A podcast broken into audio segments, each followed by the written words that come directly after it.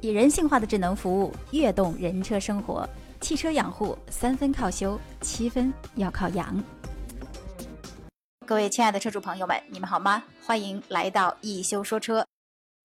汽车玻璃日常养护有哪些基本常识，你都 get 到了吗？敬请收听修理大爷本期特别栏目，揭秘汽车玻璃黑科技。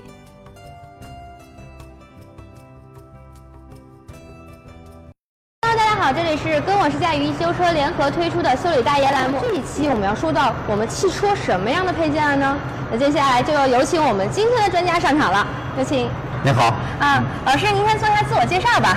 大家好，我是正美枫叶汽车玻璃的于飞。哦，正美枫叶，正美枫叶，呃，我朋友告诉我，正美枫叶是个非常专业的汽车玻璃类型的维修店，是吗？对，其实我觉得玻璃这个东西对于我们的行车安全真的是息息相关的，对嗯特别是、呃我们的玻璃，因为可能撞击最容易损害的就是它。对，呃，作为汽车玻璃来讲啊，我们嗯不要把它想成这汽车玻璃越结实越好。实际上，作为这个汽车玻璃前挡来讲呢，它在遇到一定的撞击力度时候呢，是必须要损坏。那么它的损坏呢，实际就是对乘客一种缓冲的一种保护。那其实我们的玻璃从外部呃受到撞击和我们从内部受到撞击，它的那个损坏程度是一样的吗？呃，这个是不一样的，因为我们在汽车行驶过程当中啊，行驶过程当中，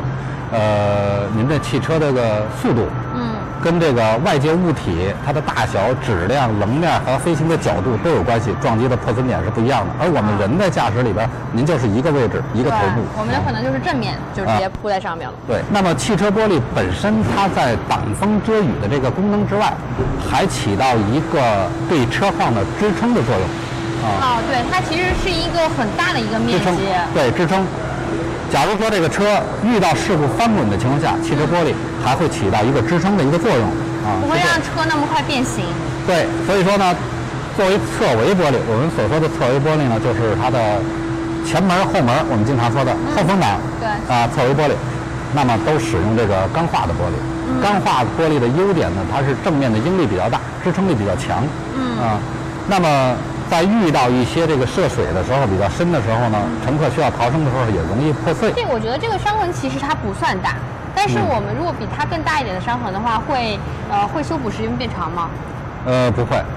嗯，伤痕大只要在修补范围之内，基本上都是这么一个工艺流程。嗯，感觉像好像拿了一个小针头一样的东西，这道工序是什么？就是注胶，注嗯胶这个树脂胶一注在里面了，啊，抽的同时产生一负压，这个胶又会进去对对对对，啊，它就是在抽真空的同时，然后产生的一种压力，就会把我们的胶直接注进去了。对对，嗯，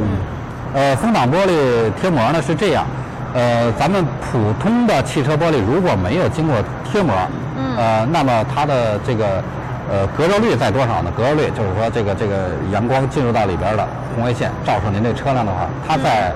百分之八到百分之十八之间，百分之八到百分之十八之间啊它的其实隔热率就其实已经就很低，很低。对很低的话呢，阳光的紫外线就很很容易照射到您的车里边儿。紫外线咱们大家都知道可以杀菌，对是吧？但是您要长时间暴露在紫外线之下，您的皮肤会灼伤，对您的仪表盘、内饰其实也会有损伤。也会有损伤，它到时候它会变形，它会老嗯化。辨别这个玻璃质量来讲呢，我们可以看到刚才这个商标上边有三 C 的认证。嗯那么这个三 C 的认证呢，是国家强制性质量认证的一个标准。强制性的质量认证啊，这个质量是没有问题。我们的玻璃它是有使用寿命的吗？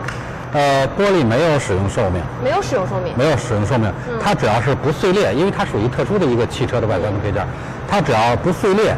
然后您上边没有划痕，没有划痕没有伤点，没有伤点这些，那么它就算一个完好的一个配件，只要是不影响到您的视线的视线，平时在养护车辆的时候要使用比较好的玻璃水。玻璃水啊啊，玻璃水我一直印象当中不都是十块钱一瓶吗？呃，我确实买过十块钱一瓶的玻璃水，但是我那大灯就不喷水。 哦，是吗？为我什这么？啊车辆能够检测到玻璃水的浓度和它的成分。哦啊，好的玻璃水呢，它又能够清洗玻璃，